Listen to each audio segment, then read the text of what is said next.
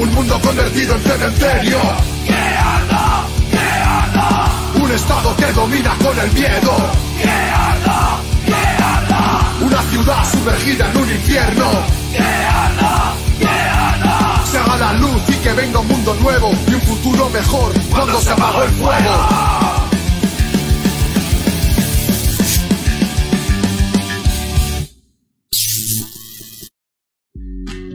Vanguardia Obrera. Opinión y análisis político.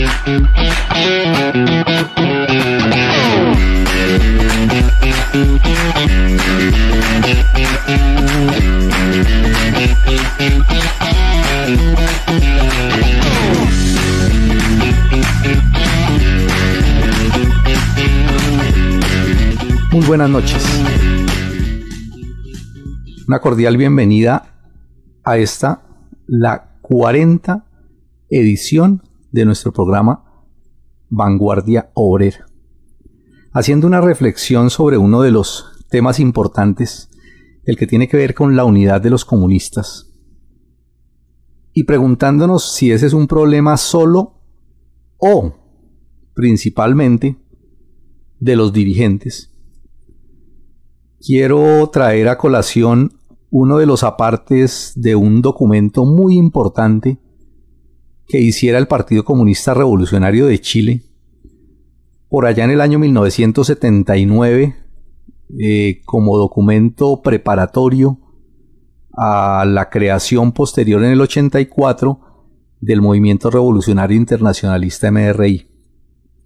Al respecto, los compañeros de Chile dijeron esto a la necesidad de que todos los militantes se formen a través de una participación activa en la lucha contra las divergencias, perdón, contra las diversas manifestaciones de la línea burguesa, a que ejerzan la crítica y la autocrítica, y a que cuando se trata de defensa de los principios se atrevan a luchar contra la corriente. Por eso, se opuso a que los dirigentes resolvieran burocráticamente este tipo de problemas a través de un dictamen mecánico y desde lo alto, acerca de quienes están equivocados o son enemigos, sin un amplio debate en que los militantes, orientados por quienes defienden la posición correcta, diferencien por sí mismos entre enemigos y camaradas equivocados, y reafirmen sus posiciones revolucionarias o se liberen a sí mismos si han estado influenciados por las ideas erróneas en cada lucha, es más importante que los militantes aprendan por sí mismos a discernir entre lo correcto y lo erróneo, y entre los camaradas y los enemigos infiltrados, que el que adquieran una fe ciega en la infalibilidad de sus dirigentes para zanjar este tipo de problemas y determinar quiénes son marxistas o antimarxistas. Bienvenidos entonces todos a esta nueva edición de Vanguardia Obrera, hoy la clase obrera y la unidad internacional de los comunistas. Bienvenido compañero José. Eh, muy buenas noches. Em, no quisiera que empezáramos este programa sin llamar la atención sobre dos hechos de estos días que son de gran importancia para el movimiento obrero. Eh, uno tiene que ver con la reunión del G20 esta ocasión dedicada al cambio climático reunida en este tiempo en Roma, eh, que como siempre ha sucedido, eh, ha encontrado el rechazo del proletariado y de las personalidades y los movimientos progresistas, sobre todo eh, porque se trata de una reunión de los 20 países, entre comillas, más poderosos que se supone representan la mayor parte del comercio mundial, el 80% del Producto Interno Bruto Mundial, pero también los mayores contaminantes del mundo, por encima del 75% de los emisores de gases de, gases de, efecto invernadero, a hablar eh, a votar corriente, a hablar cháchara sobre el calentamiento global. Es decir, lo que es, los destructores de la naturaleza que están amenazando con la, la vida misma en el planeta a hablar basura sobre el cambio climático. Los principales responsables de la tragedia ambiental y de la crisis ambiental mundial. Eh, por consiguiente, el rechazo de los proletarios muy importante de los trabajadores del, sindicalizados en COBAS, las comisiones obreras de base, eh, con unas manifestaciones revolucionarias eh, y planteándoles que ellos no son la solución, son el problema y que la solución está en manos de los obreros. Y es así. Es un asunto muy importante eh, y debieron en Colombia también de organizarse manifestaciones repudiando la hipocresía de estos bandidos, destructores de devoradores de hombres y destructores de la naturaleza a los que hay que enterrar con la revolución proletaria. De otro lado, hay que destacar la actuación criminal del régimen. Eh, sabiendo que el 28 de octubre se iba a presentar un nuevo episodio, eh, porque los trabajadores y las masas no olvidan eh, la conmemoración del sexto mes del levantamiento popular iniciado el 28 de abril, eh, programa el régimen para ese día el día sin IVA. Es decir, embolatar a la gente en que vaya a comprar más barato pensando que nadie iba a salir y no ocurrió así. De hecho, se presentaron eh, manifestaciones, se presentaron enfrentamientos en distintas partes del país, hubo manifestaciones, en Bogotá hubo enfrentamientos, algunos muy duros como en, en eh, como en el portal Resistencia y en, y en la localidad de Suba. Y paralelo con eso, durante estos días justamente se han incrementado las masacres se han incrementado las detenciones de los activistas que no se han dejado convencer y meter en la politiquería y la judicialización pues de un poco de gente y el asesinato de dirigentes. Y llegando al, colmo pues de lo que se presenta eh, con campesinos que se atrevieron a tocar en las tierras que usurpó eh, Cartón Colombia eh, que está devastando, sembrando, eh, pino canadiense, que es una, un árbol que esteriliza la tierra y la deja inservible únicamente para sacar madera y papel y cartón. Y manda a los compañeros que se atrevieron a, a ocupar, a recuperar la tierra que les han usurpado, manda a los matones a agredirlos con machete. Es una actitud eh, criminal eh, eh, del régimen, de las clases dominantes, de los grandes monopolios que tienen que llamar la atención de los trabajadores también porque deja ver que para el próximo levantamiento que ellos mismos están cultivando con toda su actuación antiobrera, antipopular, criminal, no va a ser tan fácil. Y al pueblo le toca organizarse para enfrentar incluso de manera violenta la violencia reaccionaria. Y hay que pensar en eso. Se necesita no solo generalizar las asambleas populares, reactivar los comités de huelga y de lucha, sino además hay que pensar seriamente en prepararse para los combates eh, con la fuerza, con la violencia revolucionaria. A eso quería referirme. Sí, eso es un, esos son temas de interés que mm, muchas veces nosotros dejamos, dejamos pasar eh, y que repercuten directamente en toda la, situación eh, de los trabajadores y repercuten además de eso de manera generalizada en todo el mundo, que creo yo es uno de los, de los aspectos importantes al cual eh, nos, estamos, nos vamos a referir precisamente hoy, eh, porque pues muchas veces nosotros como que tendemos a, a ver únicamente los problemas eh, locales, los asuntos particulares, y se trata precisamente de ver eso con otra perspectiva, con otra óptica. Listo.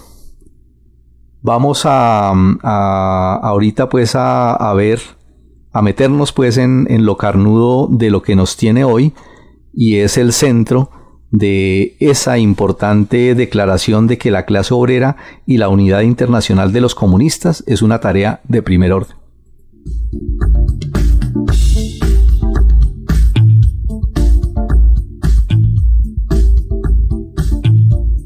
En el manifiesto del Partido Comunista, Marx y Engels señalaban el camino.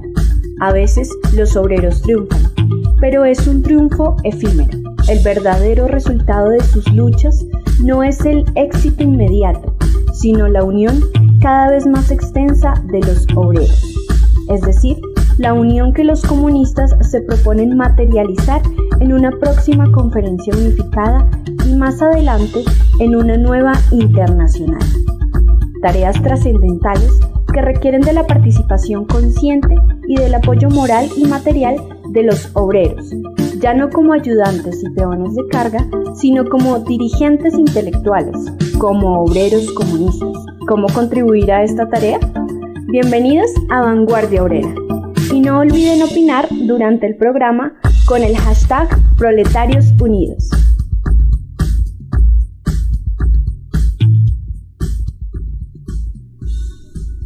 Bueno, eh, para entrarnos ya en materia aquí con el compañero José para desarrollar este tema, yo quiero eh, empezar por hablar sobre un aspecto que tiene que ver con la unidad internacional de los comunistas, la importancia y la necesidad. Y eh, aun cuando podríamos decir que todos entendemos ese, tema, eh, si lo juzgamos y lo miramos pues ya más en, concreto y miramos sobre todo nuestro trabajo, eh, realmente nos debe llevar a, pensar bien hasta dónde estamos siendo lo suficientemente consecuentes con esto. primero que todo, tenemos que partir de el carácter internacional del movimiento obrero entendiendo como, movimiento obrero la lucha general de la clase obrera contra unos enemigos que son comunes, que son los mismos en cualquier parte del planeta, que las mismas condiciones en las que vive un trabajador, un proletario más exactamente, un miembro de la clase obrera, en Colombia son exactamente iguales a las condiciones en que viven los trabajadores, la clase obrera, los proletarios, en otras partes. Las diferencias se ven de grado, efectivamente. Habrá alguien que dice, no, pero es que es distinta la situación de un obrero en Colombia a la de un obrero en Estados Unidos. No, allá también hay obreros explotados en condiciones miserables. Que los hay más en Latinoamérica, sí, claro que los hay.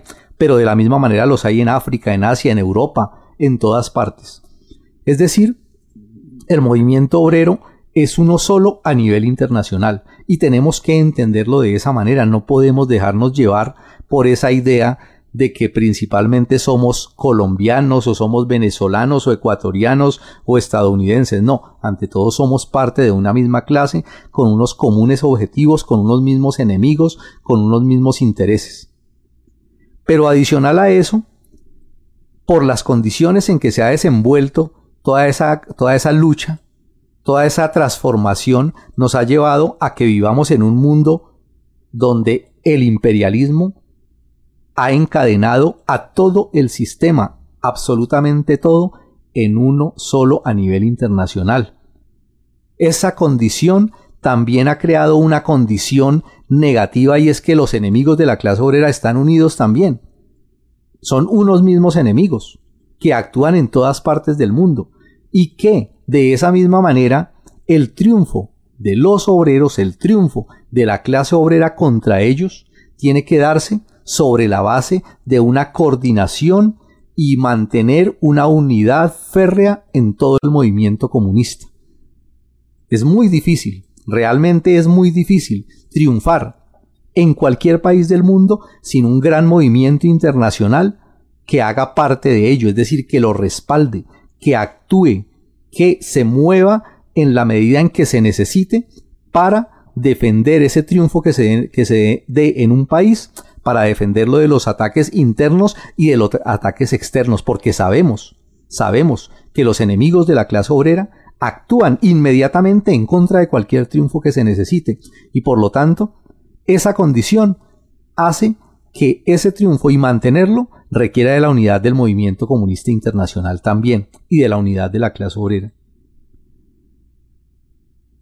Igualmente, hay que ver que estamos en unas condiciones donde el, el mundo está maduro para la revolución, donde se han agudizado de una forma extrema todas las contradicciones. Como lo dice uno de los documentos de la Organización Unión Obrera Comunista MLM, sin embargo, a pesar de que todas las fuerzas y tendencias objetivas favorecen la revolución, existe desfase entre un mundo maduro para la revolución y un elemento comunista consciente, débil y disperso. No basta con el acrecentamiento de las condiciones de vida insoportables para la sociedad, son también indispensables las condiciones subjetivas internacionales, ideológicas, políticas y de organización de las fuerzas sociales hacedoras y protagonistas de la revolución. Eso está planteado en la editorial del RO por una conferencia única, por una única conferencia internacional marxista-leninista maoísta de mayo de 2021. Y es que las contradicciones se han agudizado. Pero adicional a eso, no solamente las contradicciones se han agudizado, sino que se sigue viviendo en una profunda crisis del sistema capitalista. El capitalismo se hunde. Desde el 2008 viene en una profunda crisis y no ve posibilidad alguna de recuperación. Y esas contradicciones favorecen el proceso revolucionario, favorecen las posibilidades de triunfo, favorecen la lucha. Y eso ha obligado también y ha llevado a que los grandes levantamientos de masas en todas partes del mundo, las guerras populares, las rebeliones, se estén intensificando. Todas estas son condiciones materiales o objetivas que plantean la necesidad urgente, la necesidad inmediata de la unidad del movimiento comunista internacional. Esa agudización de las contradicciones ha llevado a unos niveles máximos, que además de eso ponen en peligro la misma existencia de la humanidad, incluso la, la vida misma en el planeta. Es decir, el sistema está tan podrido, está tan corrupto, está tan degenerado, que ha venido en una carrera permanente, constante de destrucción de la naturaleza. Y eso pone en riesgo todo, absolutamente todo. ¿Y quiénes pueden? ¿Quiénes son los únicos que están en posibilidades de detener eso? El movimiento obrero. La clase obrera la alianza con los campesinos, eso lo tenemos claro y por eso es muy importante, es muy urgente que se avance en esa unidad. Se necesita un programa de lucha política inmediata y común de los marxistas-leninistas maoístas en todos los países y de una única organización, un único centro internacional de dirección política que oriente, y que además de eso sea acatado por todos los marxistas-leninistas maoístas en todos los países. Los invitamos a todos ustedes, a, que, a los que están escuchándonos en estos momentos, a que compartan el programa, y a que nos planteen aquí mismo en el chat sus interrogantes, sus preguntas, sus opiniones. Y en el hashtag Proletarios Unidos también se están recibiendo opiniones sobre el tema. Es decir, ese asunto de la unidad no es un problema de voluntad, no es un problema de si se quiere o no se quiere. No es un problema de si se está de acuerdo o no se está de acuerdo, si se es consciente o, no se es consciente, sino que realmente corresponde a una condición objetiva de la clase obrera. La clase obrera es internacional. La revolución necesita urgentemente esa unidad y la forma máxima de unidad del movimiento obrero es la unidad de su parte más consciente son los marxistas, leninistas, maoístas, los auténticos comunistas revolucionarios, quienes son los llamados a cristalizar esa unidad. Ahora, mirándolo ya en el terreno, en el terreno más específico, la Unión Obrera Comunista ha asumido esta, tarea eh, desde el mismo comienzo, no, no, es algo nuevo, desde el mismo surgimiento de la organización e, e incluso quienes precedieron el, el, trabajo de la Unión Obrera Comunista a través de la revista Contradicción también le dedicaron mucho esfuerzo y mucho trabajo a esa importancia, a la necesidad de la unidad y de avanzar hacia una, a una nueva internacional comunista. Y particularmente la Unión lo ha asumido en tres frentes, en el, en el terreno teórico, en el terreno político y en el terreno organizativo. En el terreno teórico, eh, ¿qué es lo que más, eh, lo, que podemos destacar como la tarea más importante, sin decir que es la única, pero la más importante en el terreno teórico que ha hecho la Unión para esa, para esa tarea ha sido la de contribuir con la elaboración de una línea general que le propuso al movimiento comunista internacional y que todos nosotros hemos tenido la posibilidad de conocer como la línea general para la unidad del movimiento comunista internacional. Pero no ha sido la única. En el terreno teórico, en el terreno teórico también ha debatido profundamente con otras posiciones que hay a nivel internacional y ha promovido esa discusión, esa lucha pública, esa lucha franca, abierta, para que todo el movimiento comunista internacional y todos los obreros revolucionarios, todos los intelectuales que están interesados en esta tarea, participen activamente con ello. En el terreno político, ha hecho un trabajo muy importante en el terreno de la clarificación y la delimitación de campos entre los auténticos MLM y los oportunistas. Sabemos que la, la, la cúspide pues, de, del oportunismo eh, se notó después del, de la crisis que llevó a terminar con el movimiento revolucionario internacionalista y que tuvo como sus dos máximas cabezas esa, esa, esa medusa pues oportunista eh, con el prachandismo y con el abaquianismo que pretendieron echar por tierra y al abandono completo las enseñanzas fundamentales de toda la historia del marxismo y de toda la historia de la construcción de la, de la dictadura del proletariado en Rusia y en China, y esas posiciones oportunistas que fueron el motivo principal y, la, y el puñal que acabó con el, con el MRI, fueron combatidos desde su surgimiento mismo por la Unión Obrera Comunista, eh, en el terreno político. Y asimismo ha debatido con, otros, con otras líneas que han surgido y ha promovido la lucha de frente clara, profunda y pública entre los marxistas-leninistas maoístas. Y en el terreno organizativo ha trabajado por la convocatoria de esa nueva conferencia internacional unificada de los marxistas-leninistas maoístas.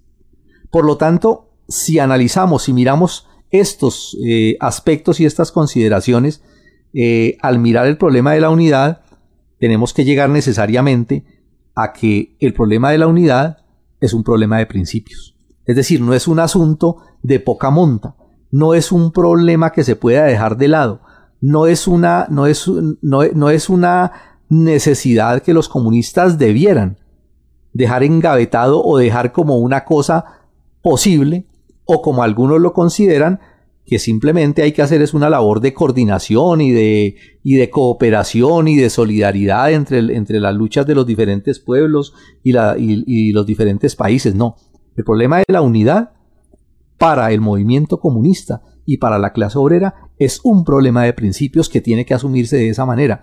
Es decir, se está atentando contra los asuntos fundamentales de la lucha del movimiento obrero si no se trabaja abnegadamente a conciencia por la unidad del movimiento comunista internacional y este es un asunto que tiene que cuestionar directamente a muchos revolucionarios y a muchas organizaciones políticas en Colombia y a nivel internacional que poco y nada realmente hacen por esto.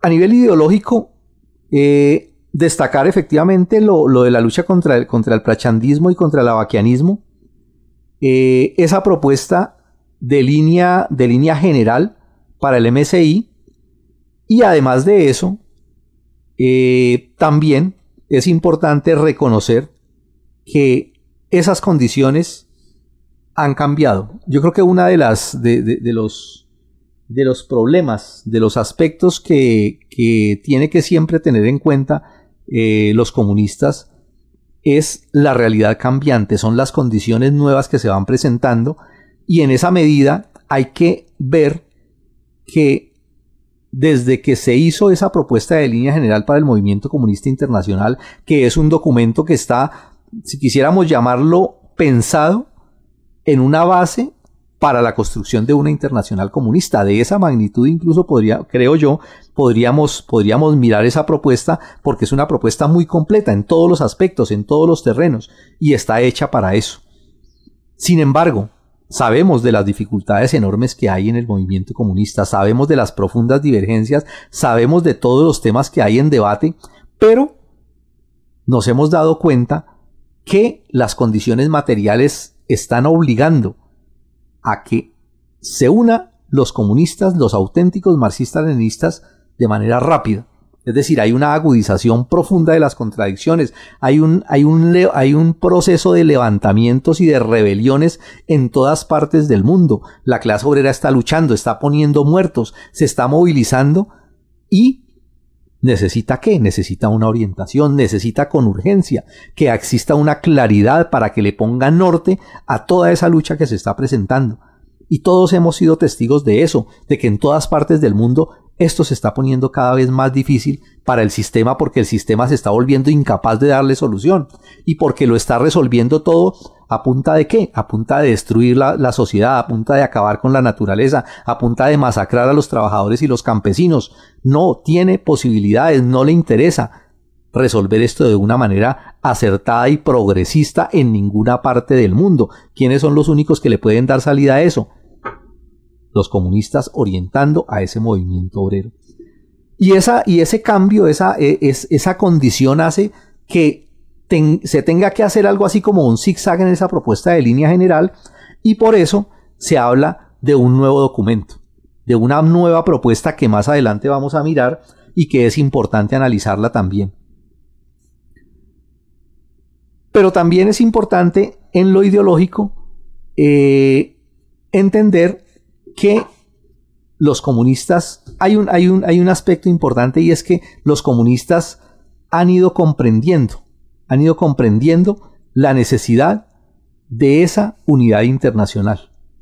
Eso es una cosa de, mucha importancia.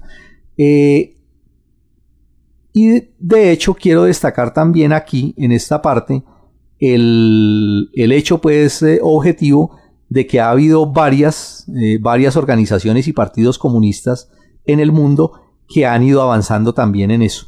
Avanzando también, entre comillas digo, positivamente. ¿Por qué? Porque hay algo que, ha, que, que se ha vuelto un motivo también de unidad en ese terreno y es lo que nosotros hemos considerado como un matiz especial en el seno de los comunistas revolucionarios. Un matiz especial caracterizado por la exaltación del papel de Gonzalo en este problema. ¿Sí?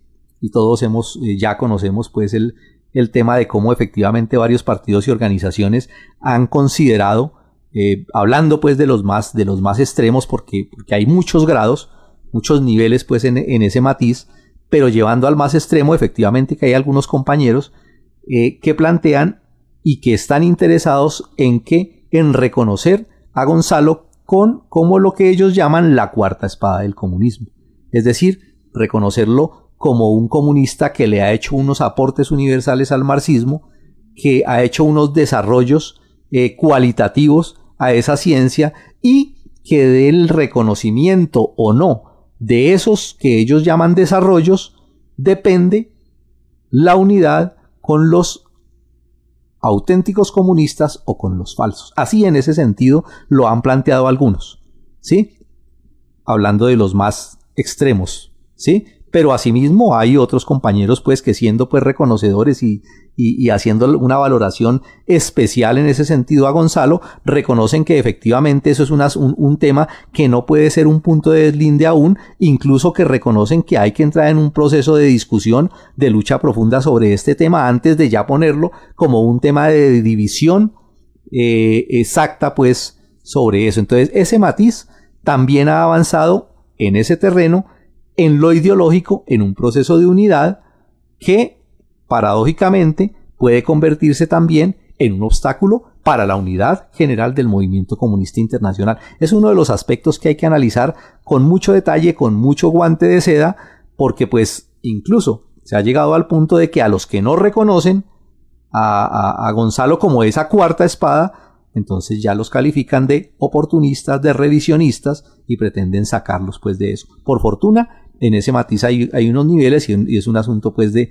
profunda discusión. Pero lo podemos considerar efectivamente como un proceso de unidad que incluso eh, lo vemos en las declaraciones que firman, que ya son muchas organizaciones y partidos en varias partes del mundo.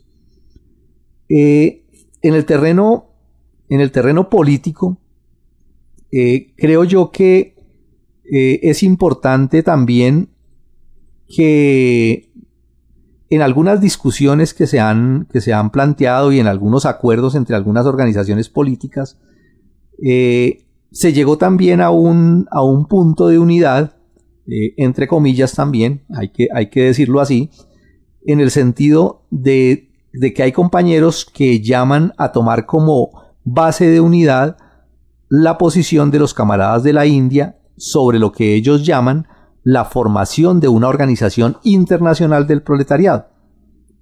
Los camaradas de la India, em, en, en una de, sus propuestas recientes, eh, llaman a que hay que avanzar en la unidad, pero que no se puede crear todavía un centro político de dirección. Lo que ellos llaman es a crear un foro internacional para desarrollar la unidad y la solidaridad entre las vanguardias proletarias del mundo, textualmente así lo, así lo llaman. ¿sí? Entonces, sobre este aspecto también es un aspecto que en esa misma discusión se está avanzando, pero que hay esa, esa, esa discusión que no es de poca monta. Es decir, es la discusión en torno a si se necesita, si es posible, no, no, si, no si se necesita, sino, es, sino si es posible urgente, inmediato, necesario, incluso obligatorio, crear ya un centro de dirección política del movimiento comunista internacional. A lo cual, pues es de mucho peso el hecho de que precisamente sea eh, los camaradas del Partido Comunista de la India Maoísta, donde, donde se está desarrollando la guerra popular más avanzada en el mundo actualmente, sean precisamente ellos los que estén planteando que no es posible todavía hacer eso y llamando esa a, crear un foro, es decir, un, espacio de debate y de coordinación. Entonces, ese es un aspecto también importante que hay que, que, hay que desarrollar en esas, en esas discusiones.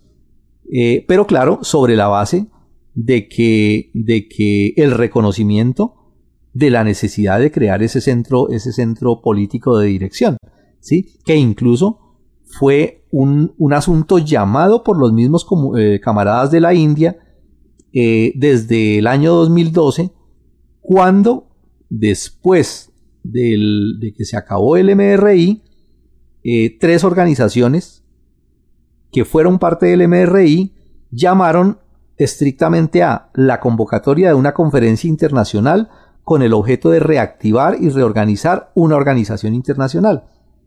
Un llamado que hicieron tres organizaciones, repito, que salieron del MRI eh, no, que salieron, no, que fueron parte del MRI hasta, hasta su terminación, que fueron el Partido Comunista Maoísta de Afganistán, el Partido Comunista de la India ML Naxalbari, que posteriormente eh, se, se, unió y hizo parte y hace parte del Partido Comunista de la India y el Partido Comunista Maoísta de Italia. ¿sí? Eh, entonces, a nivel político, pues eso es un paso también muy importante. Pero también a nivel político tenemos que mencionar las varias declaraciones conjuntas para los primeros de mayo. ¿Sí? Declaraciones conjuntas que han sido firmadas por partidos y organizaciones marxistas, leninistas, maoístas de todo el mundo. Eso es un paso también muy valioso. Con, con el pero de que desafortunadamente no se ha logrado sacar en ninguno de los años una sola declaración conjunta. Es decir, que salga una sola, unificada, de todos los marxistas, leninistas, maoístas del mundo. Siempre encontramos mínimo dos, y a veces tres y hasta cuatro declaraciones, donde generalmente se destacan pues eh, dos, ¿no? Una encabezada por los, los partidos y organizaciones pues eh, eh, que llaman pues a la unidad sobre la base del gonzalismo, de lo que ellos llaman el gonzalismo, el pensamiento Gonzalo, y otras pues por organizaciones donde ha participado la, la, Unión Obrera Comunista con otros partidos y organizaciones de otras partes del mundo. ¿sí? Pero incluso en esas declaraciones quiero, quiero llamar la atención porque hablando de la unidad, eh, hablando de la unidad quiero referirme a a esa, a, esa parte, a ese aspecto o, a, ese matiz de, de los compañeros que tienen el valor, el prestigio y hay que hacerle el reconocimiento de que están trabajando firmemente por la unidad, de que han llamado, de que están convocando, de que han manifestado su disposición a avanzar en ese proceso de unidad. Sin embargo, juzgando, por ejemplo, solamente a manera de ejemplo, eh, las últimas, dos de las últimas declaraciones que salieron, la, la una el 24 de septiembre de este año, a propósito de la, lamentable, la, muerte lamentable del camarada Gonzalo, y otra la declaración del primero de mayo. En, en esta pues del, del, 24 de septiembre de 2021 quiero citar dos pedacitos pues eh, del, del documento. Una dice lo siguiente, el presidente Gonzalo no está muerto, porque es más que un hombre, es un camino, un pensamiento, un camino luminoso que millones siguen con fe inquebrantable. Hablando pues precisamente de lo que mencionábamos en la cita del comienzo del programa y hablando pues de, lo que estamos mencionando ahora pues de esa, de esa exaltación pues especial que le, que le quieren dar al, al camarada Gonzalo pues y a, sus aportes.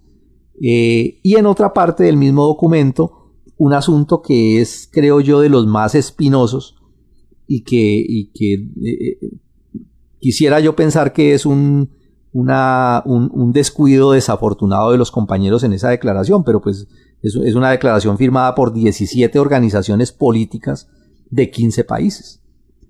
El pedacito dice así, al aplicar creativamente la verdad universal del maoísmo, ha dotado al proletariado internacional de importantes aportes en el desarrollo de su teoría y práctica, cuya importancia nadie puede negar. Basta ver cómo con su profunda comprensión del proceso del capitalismo burocrático, él nos ha armado decisivamente para desmantelar todas las maquinaciones revisionistas, o que, está diciendo aquí, nos ha armado, no es, ni siquiera no es que lo plantee, nos nos ha armado decisivamente para desmantelar todas las maquinaciones revisionistas que buscan negar la revolución democrática en los países oprimidos, negando el semifeudalismo para proponer una revolución socialista, entre comillas lo ponen ellos, con comillas acumulación de fuerzas por medios legales para comprender la plena relevancia de sus aportes, por citar solo un ejemplo. Es decir, desafortunadamente pues aquí eh, salen con, la perla pues de que de que quienes nieguen eh, la, necesidad de hacer una revolución de nueva democracia en todos los países oprimidos, en todos, absolutamente en todos, quienes neguen esa posibilidad no son comunistas auténticos. ¿Sí? Es decir, desconocen ya de tajo, en este pedacito desafortunado, la necesidad del análisis concreto de la situación concreta, que es lo que nos ha enseñado el marxismo, que nos ha enseñado la dialéctica, que nos ha enseñado toda la ciencia, pues, de la que hemos bebido, hemos aprendido. Es decir, nosotros no podemos, pues, totalizar eso y, y, sacar, pues, de un, de un, tajo, pues.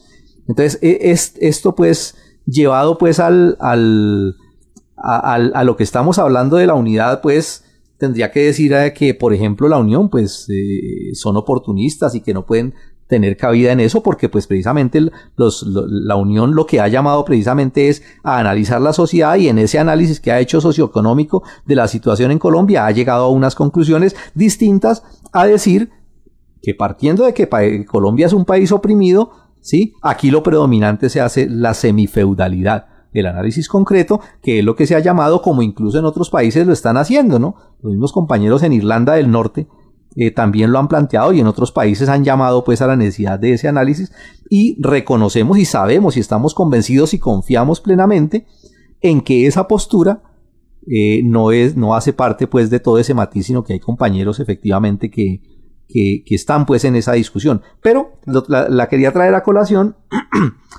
porque precisamente fue sacada en una declaración firmada por 17 organizaciones de 15 países.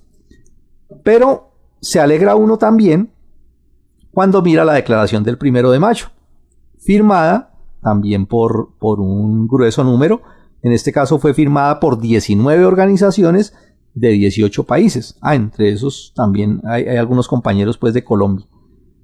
Eh, donde en la declaración del primero de mayo si son más exactos y más acordes con lo que hay que hacer en estos momentos. Eh, solamente voy a traer una cita cortica donde dicen, mediante la lucha de dos líneas, crítica y autocrítica sincera, la Conferencia Internacional Maoísta Unificada y la nueva Organización Internacional del Proletariado, que emergerá de la misma, es un paso insustituible en el camino, es una necesidad histórica para que demos el salto necesario. Si los comunistas no estamos en capacidad de unirnos, entonces jamás seremos capaces de cumplir nuestra misión histórica y por lo tanto no va a ser así. La unidad se abre paso con la lucha y todos los que estamos por la lucha en base del marxismo, leninismo, maoísmo, para servir a la revolución proletaria mundial, sabemos que es una tarea difícil y compleja, pero para eso estamos hechos. Es decir, eh, escrito pues por otras manos con toda seguridad y planteando pues la, el, problema de la unidad en, lo justo, en lo que es, en lo que hay que hacer efectivamente.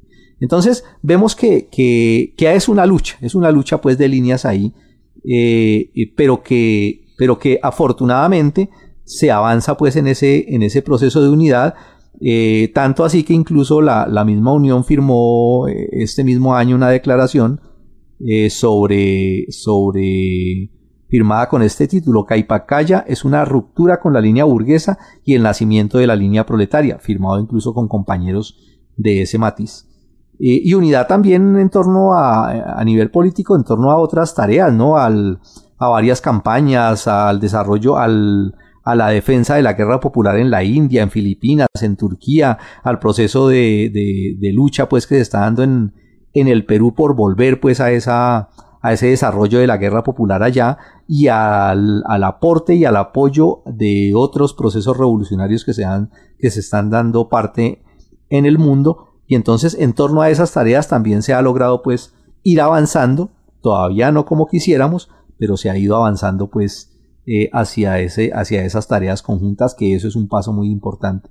Y eso en lo organizativo pues también va cuajando Además del llamado ese que hicieron los compañeros desde el 2012, eh, se sabe que se han hecho varias reuniones conjuntas. No conocemos, no se conoce pues el, detalle de las reuniones de, estos compañeros pues de este matiz. Eh, suponemos que deben estar haciéndolas y preparando pues eh, distintas actividades y jornadas conjuntas y todo eso. y, pero además de eso también los, los, compañeros de la Unión de Colombia participaron en, enero en una reunión preparatoria con otros comunistas de otros países, eh, preparatoria de ese, de ese encuentro. Eh, reuniones preparatorias que avanzan hacia esa eh, conferencia o reunión unificada pues que hay que, que, hay que hacer de los comunistas revolucionarios. Mm, y se supo también, se tuvo conocimiento de una, de una reunión eh, llamada el séptimo encuentro de partidos y organizaciones MLM en Europa. Se conoció por un documento que publicaron el 24 de julio de este año, donde participaron compañeros de Turquía, Francia, Austria, Finlandia, Noruega y Alemania. Eh, un documento valioso, no, no, se conoce pues las, las, conclusiones exactas que sacaron del, de, de, esa reunión y los avances que dieron en este terreno, parece pues que desafortunadamente hay como un, como puede, pues, ojalá me equivoque pues en eso, pero, pero pareciera como que se sigue manejando ese, ese método pues de, de manejar mucho de eso en secreto. Es decir, todos los asuntos pues de orden político, de acuerdos y todo eso como se, que se siguen manejando muy de, de, de manera secreta y no dan, no, no, dan informe público de eso que, que, la clase obrera y los revolucionarios necesitan conocer. Eh, pero el documento, pero, el encuentro sacó un pronunciamiento donde saludan pues al movimiento comunista internacional, donde llaman, eh, hablan de una nueva organización internacional que emergerá. Mm, textualmente dicen, una nueva organización internacional que emergerá de la realización de la Conferencia Internacional Maoísta Unida. Es decir, hablan y están en la misma onda pues de, todo el movimiento comunista, de hecho ellos hacen parte pues de los firmantes de las declaraciones eh, y, saludan pues el avance y la lucha de los comunistas eh, de los comunistas, pues, incluso de y, la lucha de masas que, que, ha cogido fuerza. En ese comunicado incluso hablan del paro en Colombia. Eh, ¿Qué nos une? ¿Qué, ¿Qué, puedo decir yo así brevemente para, para terminar aquí, por lo menos en esta parte? ¿Qué nos une? Redundante, la necesidad de la unidad. Eso es un aspecto valioso. Es decir, esa idea ha cogido fuerza en el movimiento. Eh, ¿Qué aspecto importante eh, hay en discusión? El problema de la forma. ¿Sí? Es decir, el foro o un centro de dirección. Y aun cuando el foro ha sido solamente mencionado por los compañeros de la India, pues se sabe efectivamente el peso que tiene el Partido Comunista de la India. Eh, ¿Qué hay de problemático en eso también que preocupa? El, lo que vaya a pasar en ese proceso de unidad en torno a la participación de los camaradas del Partido Comunista de la India, maoísta, y los del Partido Comunista de Filipinas, porque pues no se les ha conocido mucha participación en esto, no han firmado, creo yo pues que no, hasta donde recuerdo pues no los, no los he visto firmando declaraciones, eh, poco pronunciamiento sobre esto, y pues tienen un peso muy grande. Entonces es una de las tareas que creo yo quienes están encabezando y liderando este proceso de unidad deben preocuparse seriamente por comprometerlos, por vincularlos, por hacerlos partícipes de una manera más activa en eso. Son, son los dos faros que, alumbran ese proceso revolucionario de la guerra popular y, son importantes. Eh, la base de unidad eh, también eh, es un tema de discusión. No sabemos, no, no se conoce mucho, eso es, eso es como, un, como un secreto pues que manejan muchos de qué es lo que están proponiendo realmente como base de unidad para esa conferencia internacional.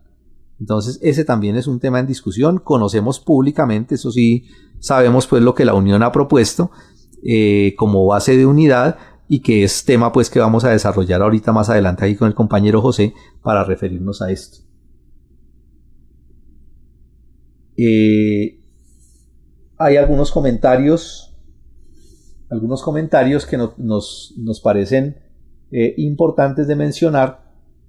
Eh, aquí, por ejemplo, dice Comunero 1871. A esta hora, comunistas revolucionarios de Colombia presentan el programa en vivo Vanguardia Obrera por Facebook numeral Proletarios Unidos por la construcción del Partido Político del Proletariado y la nueva Internacional Comunista. Muy bien, compañero de Comunero 1871.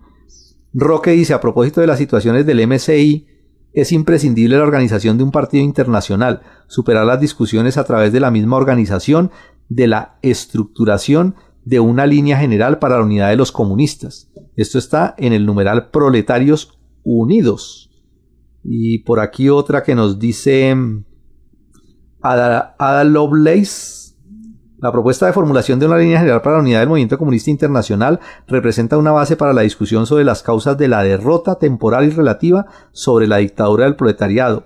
Roque también la unidad del MCI solo se logra en la lucha, dadas las distintas divergencias internas sobre el gonzalismo y sobre la guerra popular, entre otros. Y a ver si se me escapa alguno por aquí, espero que no, espero que no, si alguno se me escapa, eh, me disculpan por favor. Aquí hay uno que habla de las copias piratas. mientras me, mientras me ubican por aquí otros, aquí en el chat. Eh, a ver, ¿qué nos dicen por aquí? Alfonso Guaraguao sobre el manifiesto internacional de los naxalistas sería bueno que envíen unos links por el Telegram o algo de bibliografía por el Telegram. Red News, por favor.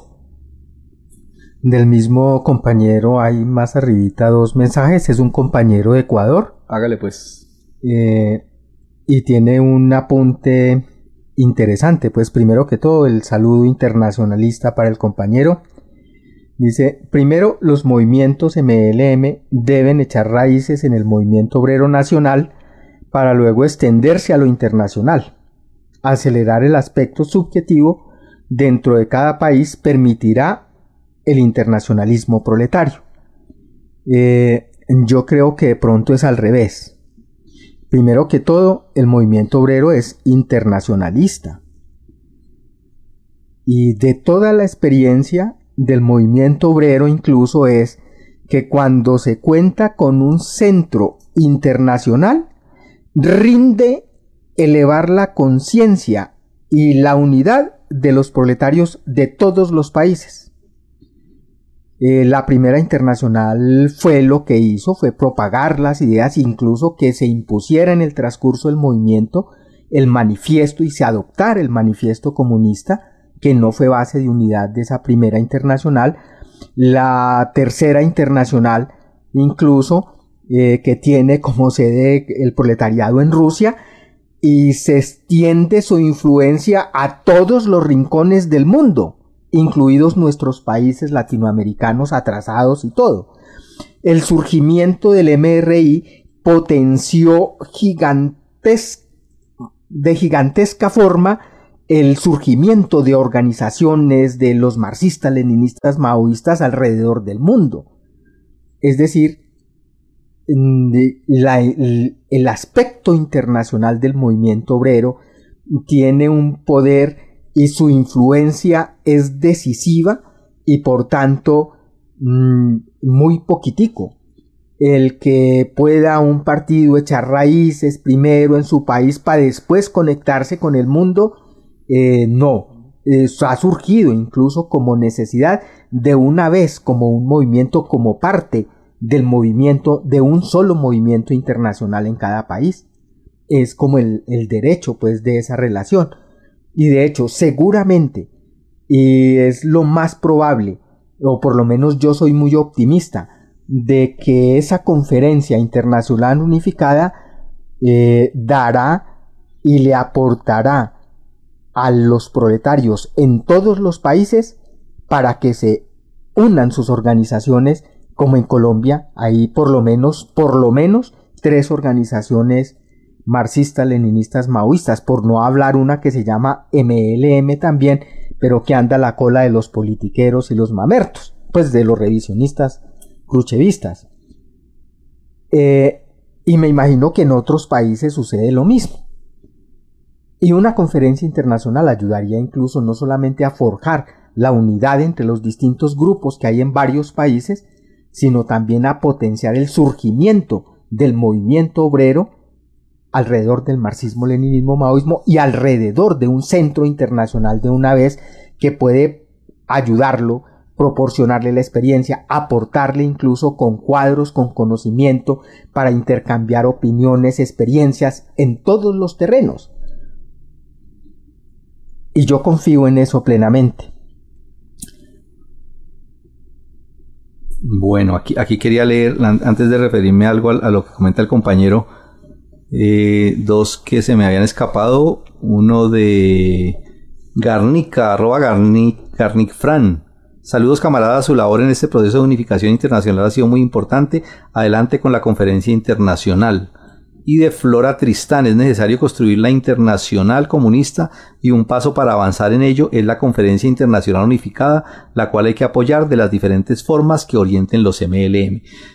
Eh, antes, de, antes de darle la, palabra a José para, hablar pues de esa propuesta que tenemos desde la que se tiene desde la Unión, yo creo que el, sobre ese tema que, que plantea Alfonso Guaraguao, no, es la forma correcta de plantearlo. O sea, no, no, no, es, no es correcto plantear qué es más importante, eh, lo nacional o lo internacional. Cuando el, cuando el problema se plantea así, eh, ya la discusión se, es incorrecta, ya, ya es difícil dar la discusión, porque nosotros sabemos que la dialéctica nos enseña es a explicar la relación que hay entre dos fenómenos. ¿Sí? O sea, no si este es primero o este es segundo, esa es solamente una forma de ver la relación, pero no es la única y en este caso no es la principal de, los, de lo que nos interesa tratar. ¿Sí? Porque si lo ponemos de esa manera, entonces nos van a, puede, llevarse entonces al, al, al, absurdo de decir, entonces no hagamos nada en cada país, sino dediquémonos a hacer la conferencia internacional. ¿Sí? Como, como eso es lo que hay que hacer y lo otro no es importante, entonces no lo hagamos. Y no se trata de eso. ¿Sí? Es decir, incluso hay, una máxima también que dice que la mejor forma de aportar a la revolución proletaria mundial es hacer la revolución en el propio país. Y eso es correcto. Claro que eso es correcto también. El tema ahorita es entender cómo está esa relación. O sea, cómo se plantea esa relación. Y eh, robándome aquí un poquito de, tiempo, porque entiendo que he hablado mucho, quiero darle la, palabra a José, pero sí quiero, quiero poner, por lo menos eh, poner esta consideración en el tapete sobre ese asunto. Desde, con el surgimiento del imperialismo, cuando el capitalismo pasó a ser un sistema mundial de opresión y explotación, el problema del el carácter internacional del movimiento obrero cobró una importancia especial, una cualidad distinta. Eso es objetivo y corresponde precisamente a ese desarrollo de las contradicciones. ¿Sí? O sea, ya no es una ya es una ya no es un asunto secundario esa organización internacional. Ya no es secundario. Y lo ha demostrado incluso la propia historia. Es decir, la importancia que ha tenido la internacional a través de todo este tiempo ha sido así. La discusión que se tuvo en la tercera internacional sobre si debía ser más o menos un foro, ¿sí? Es decir, si se debía de ser un, un centro de dirección política o no, ¿cierto? Fue importante. Y lo correcto era que se necesitaba un centro de dirección política. Y cuando vino la debacle, cuando vino la crisis, la lucha por construir, por, por reconstituir esa unidad internacional cobró una importancia muy grande. ¿Sí? Y la lucha del MRI fue esa. Y el, el, golpe tan duro que sufrió el movimiento comunista internacional y la lucha del movimiento obrero en todos los países con la derrota, con la debacle del MRI, fue notoria. Es decir, la cualidad de la unidad del movimiento comunista internacional tiene una característica especial. Ahora, en estos momentos en particular, eso tiene otra connotación y otra característica adicional a eso. Y es la profunda agudización de las contradicciones. La, lo que hablábamos, pues ahora no me voy a referir a todo eso, pero ese, ese asunto pues de, de, un movimiento obrero luchando en todas partes, unas masas pues desesperadas, un mundo a punto de acabarse porque estos malditos quieren acabar eso, y, y muchos partidos atomizados, grupos, pequeños grupos, pequeños partidos en todo el mundo que necesitan de qué? De un centro de dirección. ¿Para qué? Para fortalecer precisamente esa actividad que están haciendo en cada país. Entonces hay que entender bien esa relación y por eso que cobra tanta importancia eso. No por poner primero una o después la otra porque no es la forma correcta. Qué pena compañero, qué pena José que, me lo hubiera metido ahí, pero quería pues no, no dejar pasar de referirme a eso. Eh, hablemos pues un poco de, esa propuesta precisamente y de la importancia que tiene eh, eso. Listo, voy a empezar con un mensaje del compañero Fausto Ortega que dice, los partidarios del matiz afín al pensamiento Gonzalo son firmes en sus concepciones. ¿Cómo se podrá lograr la unidad internacional si ellos se, se, mantienen en esa posición y otros partidos como la UOCMLM no son partidarios de esas concepciones? ¿Bastará con esa conferencia para lograr la unidad? O en el caso del país, cómo se puede lograr la unidad en tres organizaciones cuando, cuando sus posiciones de programa difieren mucho. Eh, ese es precisamente el desafío y el reto. eh, que tienen los comunistas en este justo momento, eh, porque tienen que tener en cuenta si existe o no una base común de unidad. Y en mi opinión, que comparto plenamente con lo que ha sustentado la Unión Obrera Comunista, esa base común de unidad sí existe y fue forjada en el combate de los marxistas, leninistas, maoístas del mundo contra la nueva forma revisionista que surgió en el movimiento revolucionario internacionalista. ¿De qué estamos hablando?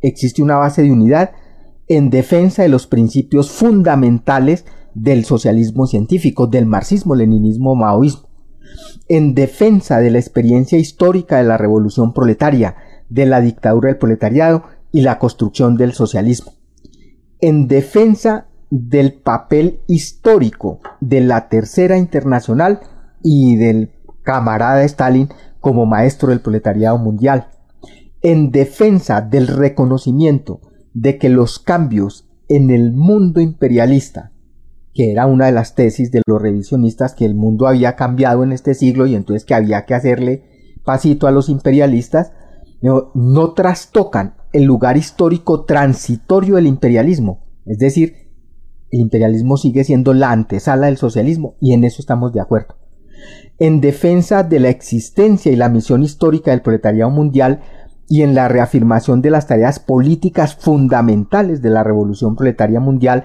tanto en los países imperialistas como en los países oprimidos. ¿sí?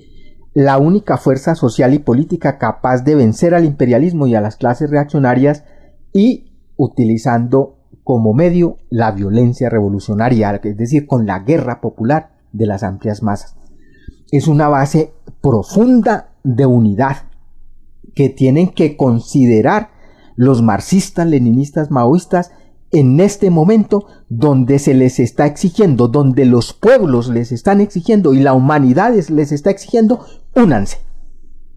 Pero además de eso, es imposible que los compañeros, y, y habría que ser supremamente dogmático, y tendría que ser como la gente que se corta los pies para que le quepan en los zapatos, como diría Mao, si no se advierte y si no se admite que en las últimas décadas de descomposición del capitalismo imperialista, sin que se hayan cambiado, sin que hayan modificado sus características fundamentales, han ocurrido cambios gigantescos y que tienen que ver con la aplicación de la revolución digital a la producción, em, con que eso ha originado a su vez el aumento extraordinario de la composición orgánica del capital, que eso ha acelerado la tendencia a la disminución de la cuota de ganancia, eh, que ha fortalecido eso la tendencia y la anarquía de la producción, de la producción capitalista y que su manifestación más evidente y elocuente es la crisis que inició en el 2008 y de la cual el imperialismo no se ha recuperado, ¿sí? Que esa crisis se la están descargando y la han descargado todo el tiempo sobre las masas, incluso en épocas de pandemia, ¿sí? que ha llevado a otros cambios drásticos y es ha producido las gigantescas olas de migración de los proletarios de los países oprimidos hacia los países imperialistas. Son ejércitos completos que se mueven del sur al norte en todas partes del mundo. Pero a su vez ha despoblado el campo. La mayoría de la población mundial desde hace 10 años por lo menos vive en las ciudades, es decir, se ha proletarizado la sociedad mundial. Y esos son hechos eh, fácticos, es decir, no hay que pensar mucho para admitir esa realidad que tiene que llamar la atención. ¿sí? Es decir, contamos con un ejército, si antes se hablaba del ejército de los proletarios, hoy decimos que ese ejército se ha multiplicado por miles de millones. Y por tanto, esos cambios tienen que haber incidido necesariamente en países, en todos los países, y ya eso se advertía en Colombia desde antes, pues, de, de, este siglo, a las conclusiones que, que habían llegado, pues, los proletarios revolucionarios aquí de que este era un país capitalista, no un país semifeudal, y por tanto que la revolución en una serie de países oprimidos necesariamente tiene que ser de otro tipo. No puede ser una revolución de nueva democracia para perdonarle la vida a los capitalistas internos. Tiene que ser contra el capital y contra los imperialistas. Perdón, perdón que me le meta ahí en, eso y creo que, metiéndose en tratar ese tema debe estar obligado también a tratar otro aspecto. No sé, si se va a referir ahorita, pero, pero quiero mencionárselo. O sea, claro, una discusión es con aquellos que no reconocen el, capitalismo pues en, países como Colombia. Los que hablan pues de que esto sigue siendo semifeudal y que eh, siguen siendo campesinos y que los que se vinieron para la ciudad también siguen siendo campesinos y que, es decir, un desconocimiento pues realmente pues ciego de eso. Pero resulta que es que hay unos de ese matiz, hablando pues de los, de los de ese matiz, que hablan es de que no es que no haya capitalismo, lo que pasa es que es un capitalismo no clásico, un capitalismo deforme, un capitalismo antinatural, un capitalismo burocrático. Eh, entonces que no importa que no importa capitalismo como sea, eso es un capitalismo que, que no sirve. ¿Y contra eso qué? ¿Cierto? Tenemos que aclarar bien porque pues la discusión ahí ya no es, incluso ya, ni siquiera con ellos es en el terreno de la investigación socioeconómica. A ellos no les importa un carajo la investigación socioeconómica, porque puede que eso sea cierto, pero el problema es que es un capitalismo deformado. Ah, sí, y tienen razón, y le pueden poner el nombre que les dé la gana. Eh, capitalismo burocrático, capitalismo larvado, capitalismo raro, capitalismo extraño, pero capitalismo al fin y al cabo. Y lo que tenemos que ponernos de acuerdo entre los comunistas es, bueno, eh, de qué vive la inmensa mayoría de la población colombiana y qué tipo de clases son las que existen en la sociedad colombiana, porque la relación de trabajo asalariado y capital, pues es la relación básica del capitalismo, independientemente de si existen eh, si se producen medios de producción o no, si es un país desarrollado, que eso es otro invento. No, fue el capitalismo que nos tocó. ¿Y acaso nosotros escogemos? Fue como se desarrolló el capitalismo en los países oprimidos, pero se desarrolló, es decir, se desarrollaron las relaciones capitalistas de producción y la, y la principal relación capitalista en el capitalismo, valga la redundancia, es la del trabajo asalariado. Y si eso es un hecho, pues esta es una sociedad proletaria, no es una sociedad de pequeños burgueses y de campesinos. El primer argumento. El segundo argumento. Entonces, si de esa comprensión se derivan entonces eh, las tareas y a algunos se les ocurre plantear de que es que van a rodear la ciudad, las ciudades desde el campo, entonces pues eso parece como traído de los cabellos, ¿no? Entonces van a, con el 20%, con menos del 20% de la población rural que vive en Colombia, van a rodear el 80% que vive en las ciudades. Y entonces eso parece de locos. No, se desprenden cosas así tan prácticas como esos asuntos que toca poner en consideración porque eso determina incluso las tareas inmediatas de lo que hay que hacer, dónde está la gente, con quién se va a hacer la guerra popular con las masas y dónde están las masas, dónde están la mayoría de las masas. Son preguntas incluso sencillas de orden práctico, ¿sí? Mm, pero mm, quisiera que además de eso, además de esos asuntos pues que son de discusión, pero incluso que son de política práctica también, porque muchas de esas son discusiones escolásticas. Es decir, es puro ideologismo, es decir, son cosas por allá que no tienen nada que ver con la lucha real del movimiento obrero. Pero, perdón, perdón que me le meta ahí en, o sea, porque estamos hablando del tema de la base de unidad, ¿cierto?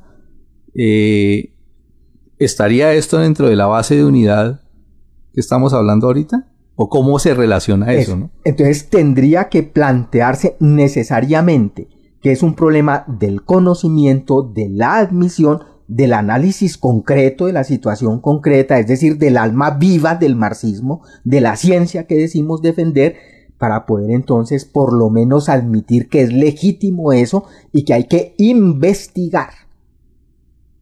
Que eso está planteado desde el documento preparatorio de 1900 de la conferencia de otoño de 1980 cuando se admitía de que existen capital e incluso en la declaración del 84 del MRI que existen países oprimidos donde se han desarrollado las relaciones capitalistas de producción. Y entonces eso no se eso se saldó sin ninguna sustentación científica. Entre comillas se saldó, pero la realidad está diciendo cosas. Mm. Y entonces por lo menos tiene que admitirse eso. Y por lo menos tiene que plantearse ese problema que es una discusión de la realidad.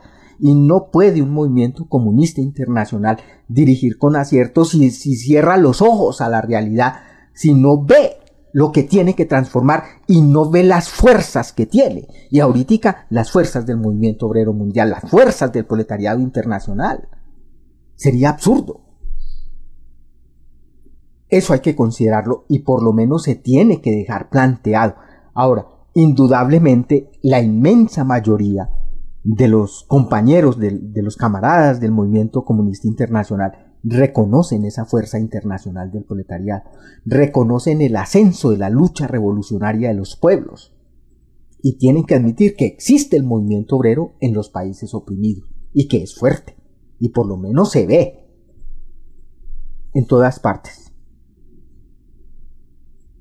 Mm, es decir, en mi opinión, están creadas las condiciones para adoptar una plataforma de unidad que hace posible que esa conferencia internacional unificada de los marxistas, leninistas, maoístas pueda plantearse unos asuntos, por lo menos que trace unas tareas, los métodos y los mecanismos para tratar las divergencias en el seno de los marxistas-leninistas maoístas y tratarlo con el método correcto, es decir, como contradicciones en el seno del pueblo, es decir, que tiene que desarrollar la lucha entre dos líneas y tiene que plantearse entonces un proceso de unidad, lucha y unidad, expresando, intercambiando francamente las opiniones, diferenciando entre lo justo y lo erróneo y librando una activa lucha ideológica para consolidar el deslinde con el oportunismo de derecha y prevenir también contra el dogmatismo y el oportunismo de izquierda que existen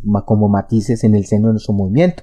Es decir, que hay pureza, no, pureza no existe, ni siquiera en el laboratorio.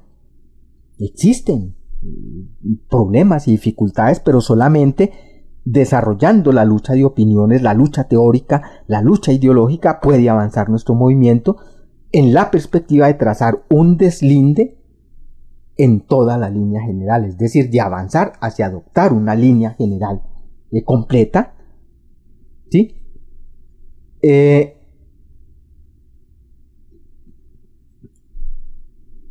existe otro asunto. Se puede, ahorita, además de eso, de admitir eso, existen diferencias, las tratamos como hermanos, como camaradas, como compañeros, hermanos de clase y camaradas de combate y de lucha, podemos tratar esas divergencias, por supuesto, sin hacer concesiones, yendo al fondo, investigando, haciendo la lucha de fondo, pero además de eso, es posible ahorita formular un programa de lucha política internacional, sí, y el movimiento obrero lo está necesitando, y los obreros que se están levantando en todas partes lo necesitan, ya, ya, así no sepan mucho de marxismo y marxismo, leninismo, maoísmo, ni conozcan mucho de las discusiones que tiene el movimiento comunista internacional. ¿Por qué? Porque puede trazar unas tareas políticas inmediatas y futuras, inmediatas y futuras del proletariado mundial y de los pueblos del mundo, que son ahorita protagonistas de las dos corrientes de la revolución proletaria mundial, es decir, de la lucha del movimiento obrero internacional y de la lucha de los movimientos de liberación nacional. que son las dos corrientes que se juntan, que se unen, que se refuerzan, que se alían y tienen como blanco el imperialismo. Y en ese sentido pueden planteárselas, porque pueden a través de eso promover, incentivar y organizar la actuación política conjunta, no en cada país, sino internacionalmente, como lo está exigiendo. ¿Por qué el MSI para estos días no se propuso una acción mundial contra el G20? Y puede hacerlo, claro, una conferencia internacional puede hacerlo porque es una tarea correcta y porque si se plantea esa tarea, puede arrastrar no solamente a los MLM del mundo y darle a los compañeros que estén en cualquier rincón del planeta una tarea de lucha política, sino juntar a otros revolucionarios alrededor de una tarea correcta, como esa, y oponerse a que estos malditos terminen de acabar con el planeta. Pero además de eso, pueden, no solamente eh, frente a tareas como esas concretas, como esa, frente a la crisis económica mundial, frente a la crisis sanitaria mundial que sigue existiendo. Es decir, eso no se ha acabado. Ahorita en la época de los monopolios, como pensar, por ejemplo, en una huelga mundial de los obreros de Coca-Cola o de ArcelorMittal o, de, o de Dreyfus o de cualquier o de Odebrecht o de cualquier de esos monopolios internacionales, ¿cómo no va a ser posible? pensar incluso en esos asuntos de acción internacional del proletariado que está oprimido, explotado, super explotado por los mismos monopolios mundiales, que son incluso por un puñado de grupos monopolistas parásitos mundiales. ¿Cómo no es posible hacerlo hoy, ya, y con los medios que tenemos? ¿Puede una organización internacional así tenga muchas diferencias hacerlas? Por supuesto que puede hacerlas y le da tareas de lucha a los proletariados que apenas empiezan medio a organizarse. Así no sepan, como digo, mucho de socialismo científico, ni, ni conozcan a profundidad todos los debates que hay en el seno de los comunistas. Pueden y arrimarse a esa corriente y de una vez enlazar su acción política internacional contra los enemigos mundiales. Por supuesto. ¿Podemos hacerlo? Sí, se puede hacer, ya y ahorita, mañana mismo se puede hacer.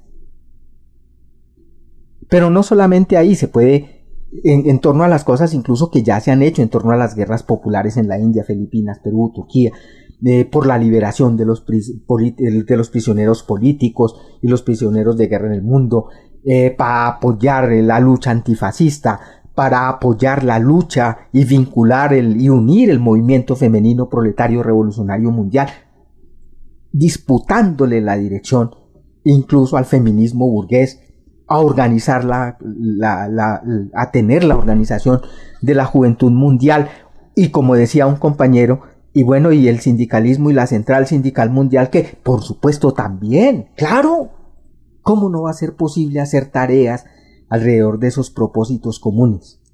Por supuesto que se pueden hacer, además de intercambiar cuadros, de hacer las otras cosas. Y por tanto, necesitaríamos y sería posible tener un centro internacional de dirección. ¿Para qué?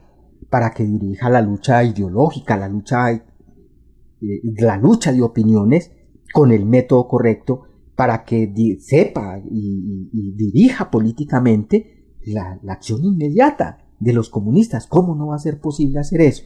¿Sí? Y para que prepare incluso y avance y haga las cosas que tiene que hacer de los foros como proponen los camaradas de la India, que hay que hacer muchos, por supuesto, de organizar una escuela mundial de los cuadros comunistas.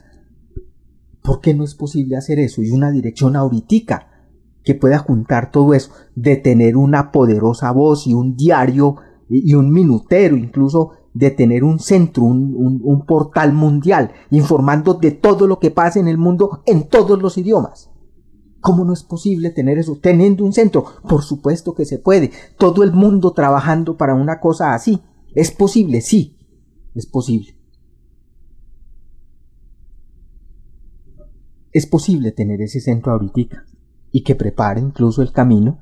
Y esa misma cosa daría por sí misma el camino para avanzar a la construcción de una nueva internacional comunista basada en el marxismo-leninismo, maoísmo resumiendo, ¿qué esperaría yo de una conferencia internacional unificada? Que adoptara una plataforma mínima de unidad. De esa que les he hablado es la plataforma mínima de unidad que ha propuesto la Unión Obrera Comunista. Que tenga un programa de acción política internacional y que tenga un comité dirigente de las discusiones, de que contribuya a trazar la línea clara del ideológico político con todo tipo de oportunismo y eso permitiría avanzar rápidamente a la internacional comunista. Mm, esas tareas no son para los compañeros obreros que si se propone materializar la próxima conferencia internacional unificada eh, para los compañeros obreros, para los que nos escuchan, eso no es un problema de por allá gente de cabeza cuadrada, de cerebro cuadrado, gentes del otro mundo, eh, los grandes eh, pensadores y no sé qué, no. Esa, ese es un esfuerzo de todo el proletariado, de todo el proletariado. Es decir, de todos los obreros con conciencia de clase, de todos los trabajadores. espéreme, José, un momento. Eh, bueno, les decía entonces que ese problema de la unidad de los comunistas no es un problema de por allá gente del otro mundo, no, no compañeros, eso es un problema de todos los trabajadores, de todos los obreros con conciencia de clase, de la intelectualidad revolucionaria por supuesto. Y en ese sentido es tarea de todos contribuir a ella. ¿eh? Pero yo qué hago frente a semejantes asuntos? No, es tan sencillo como esto.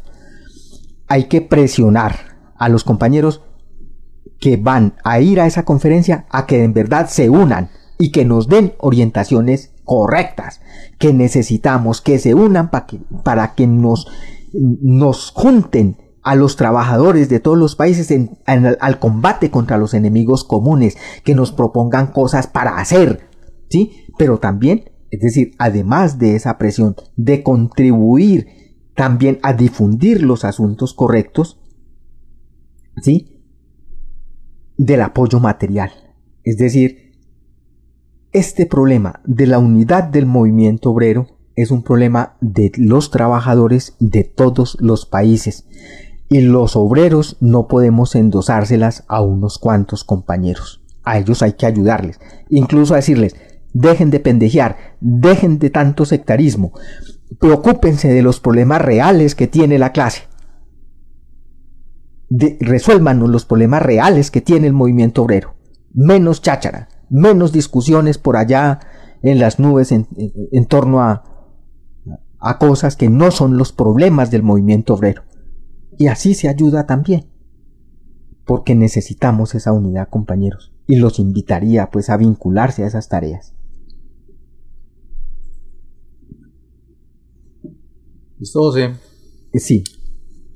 Bueno, sí, es, bien interesante eso porque precisamente en, eh, en el tipo de propuesta, en el tipo de propuesta está radicado la posibilidad o no de unidad ahorita en las condiciones en que se encuentra el, movimiento comunista internacional. Eh, si nosotros dijéramos, eh, comentando algo de lo que, de lo que decía un compañero en el chat, de bueno, pero es que resulta que esos compañeros que, tienen a Gonzalo pues en, una cúspide, ellos son firmes en eso. Eh, y, si, si, son firmes en eso, entonces ¿cómo se hace? Eh, claro, mm, sí hay compañeros que son firmes en eso, pero se, entiende que hay una buena parte de esos compañeros que comprenden que aun cuando ellos tengan seguridad de lo que están planteando, saben que para lograr una unidad ahorita en lo inmediato no pueden poner eso como una condición. Es algo así parecido a como que la unión, para lograr la unidad, pusiera como condición la aprobación de una línea general para la unidad del movimiento comunista internacional que propuso en la revista Negación de la Negación. ¿Sí? lo de ellos no es igual a lo de la unión, pero no se puede tampoco poner como condición. Es decir, hay que crear una base de unidad distinta, que es lo que, a lo que se estaba refiriendo José muy claramente ahorita, eh, precisamente, es decir, ¿para qué podemos unirnos en estos momentos? ¿Sí? ¿Qué es lo que podemos poner como base de unidad? Y eso es lo que hay que construir en estos momentos. Todo el resto de ahí para adelante son una cantidad de discusiones, de investigación, de análisis, de debate que hay que desarrollar y que ese centro de dirección política que se cree sobre esa base de unidad que hay que, que, hay que plantear, entonces tiene que organizar todo ese trabajo. ¿Sí? Pero no lo puede resolver de antemano, no puede poner como condición eso, porque sería un error, efectivamente, sería, sería un, una puñalada pues a esa unidad si, se llega, si se llega a poner eso como condición. Es decir, si llegan, por ejemplo, una organización o un compañero a, eso y a decir, no, es que aquí nos vamos a unir porque esto es urgente y tenemos que unirnos sobre la base del marxismo, del mismo maoísmo, pensamiento Gonzalo y el partido militarizado y todo lo que ellos plantean, pues obviamente eso no se va, no se va a cristalizar. Bueno, se va a lograr una unidad. ¿De quiénes? De los que estén de acuerdo con eso, ¿cierto? Pero empecemos, empecemos por, por plantear que hay muchos partidos y organizaciones que no están de acuerdo con ese asunto, ¿sí? Y partidos incluso de peso, no solamente pues el, eh, eh, organizaciones que para muchos desprecian eh, como la Unión, que tenemos que decirlo, efectivamente hay mucha gente de esos pues que desprecian a la Unión, sino incluso partidos y organizaciones de peso en el movimiento comunista internacional que tienen profundas divergencias con esa con ese matiz, ¿sí? Entonces hay que construir precisamente esa, esa base de unidad. Eh, esperamos pues que eso, que eso avance y creemos que va por no, buen camino. No construirla, existe. De hecho, hoy se menciona que existe una base y es profunda.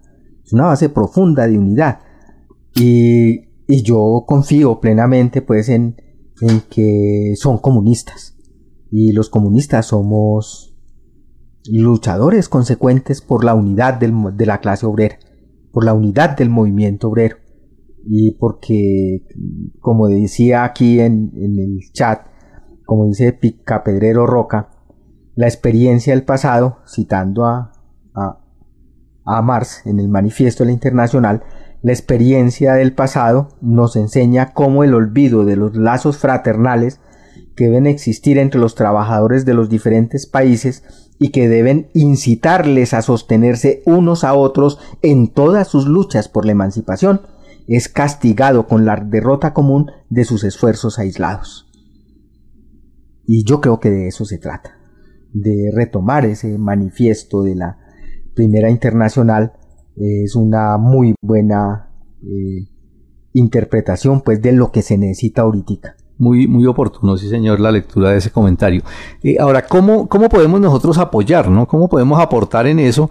¿Qué es lo que, es lo que cada uno de nosotros nos tenemos que preguntar en ese sentido, no? Yo pienso que lo primero, lo primero que hay que hacer eh, cuando hablamos de obreros conscientes eh, es actuar como tal. Es decir, cómo actúa un obrero consciente, cómo, cómo actúa un revolucionario que dice entender esos planteamientos es actuando como obrero revolucionario, es decir, organizándose en las filas de los comunistas.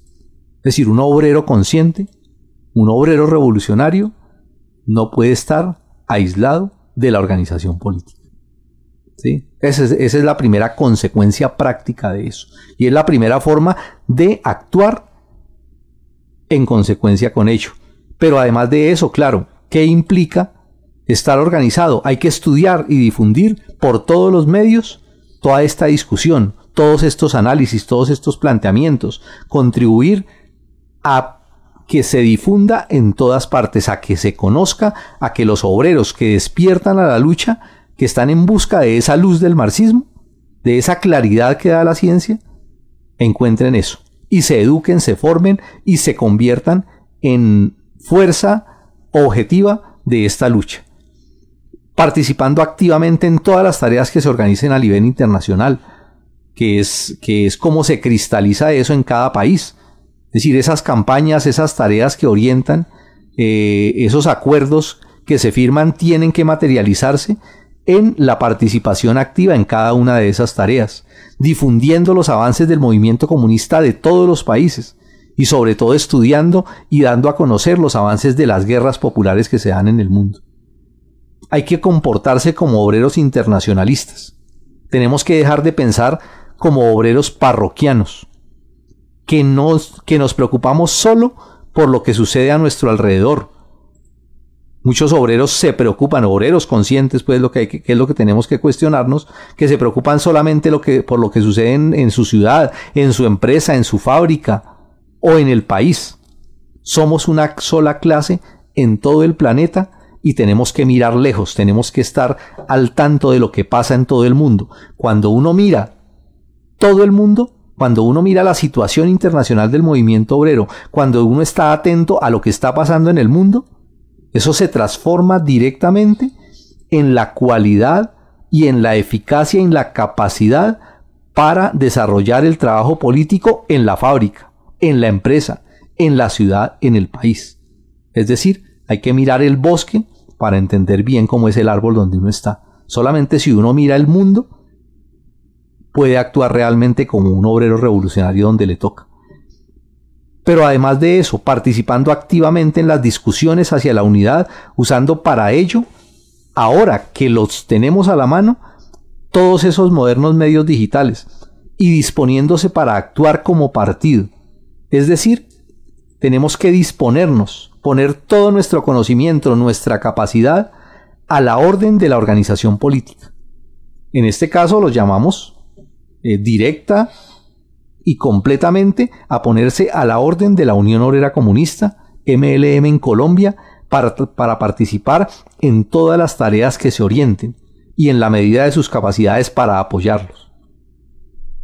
A aquellos que están actuando en los medios digitales, a difundir y empujar la línea, la propuesta por la Unión para hacerle propaganda en donde actuemos y para obligar de esta manera, obligar pues entre comillas, eh, pero es una forma también de, empujar eh, a los marxistas, leninistas, maoístas a acelerar ese proceso de unidad y a dejar de lado toda actitud contraria a ese proceso de unidad, a romper con el sectarismo que desafortunadamente incluso aquí Colombia es un ejemplo de eso, pues con, con organizaciones políticas que se dicen MLM, que se dicen organizaciones de partido, que hablan del maoísmo, que hablan de Lenin, que hablan de Marx, y sin embargo no son capaces de ponerse de acuerdo para hacer una tarea. Eso es, esa es la cosa más absurda y más vergonzosa que puede haber.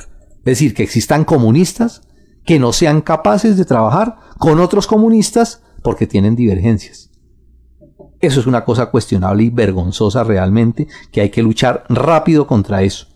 Y hay que apoyar el apoyo de todos. Esto se construye con apoyo material. Esto, esto, no, esto no se financia por allá con, con, cosas pues extrañas ni nada de eso. la línea pues de, de, apoyarse en las masas y los propios esfuerzos ha sido una de las políticas permanentes de la organización de la Unión Obrera Comunista y es apelando a los obreros conscientes, a los intelectuales revolucionarios, a las masas para que aporten todo lo que puedan para financiar todas estas tareas. Es decir, a esto hay que meterle plata. Hay que meterle plata de todas las cantidades, todos los aportes que se puedan dar para eso, pero además de eso, con equipos, con eh, material eh, que, se tenga para eso, con traductores, gente que sepa pues de otros idiomas que dispongan esas cualidades y esa capacidad para organizar todo el trabajo que hay que hacer de la difusión, eh, entonces hay que disponerse. El llamado es a eso, a que si queremos ayudar y queremos ser obreros conscientes y consecuentes, disponernos y ponernos a la orden de la organización política. Ese es el llamado que les estamos haciendo a ustedes eh, para seguir avanzando en esta tarea hacia esa conferencia internacional unificada de los marxistas-leninistas maoístas. Finalmente, eh, los recomendados que les tenemos en esta ocasión son los siguientes documentos. Una editorial que titula La clase obrera y la, clase obrera y la unidad internacional de los comunistas. Otro editorial por una conferencia internacional marxista-leninista maoísta. La Declaración Internacional Conjunta de los MLM del 1 de mayo del 2021. La resolución final de enero 2020 en inglés y en español. Eso y otro poco de materiales que están, que los pueden encontrar en el portal de Revolución Obrera, donde se han tratado distintos, desde distintas perspectivas todas estas tareas que se están haciendo como informes, análisis, propuestas. Los invitamos a que las consulten, a que las estudien, a que las difundan, a que las den a conocer y claro, a que pongan este enlace del programa de hoy en conocimiento de todos sus contactos, en las páginas donde estén, en los grupos donde participen. Hay que darle difusión, hay que empujar esta tarea porque es una tarea en la que estamos comprometidos, que los distintos comunistas revolucionarios estamos trabajando. Muchas gracias por su participación y los esperamos en una próxima edición de Vanguardia Obrera. Muchas gracias, José. No, muchas gracias a ustedes. Nos vemos, nos escuchamos en el próximo.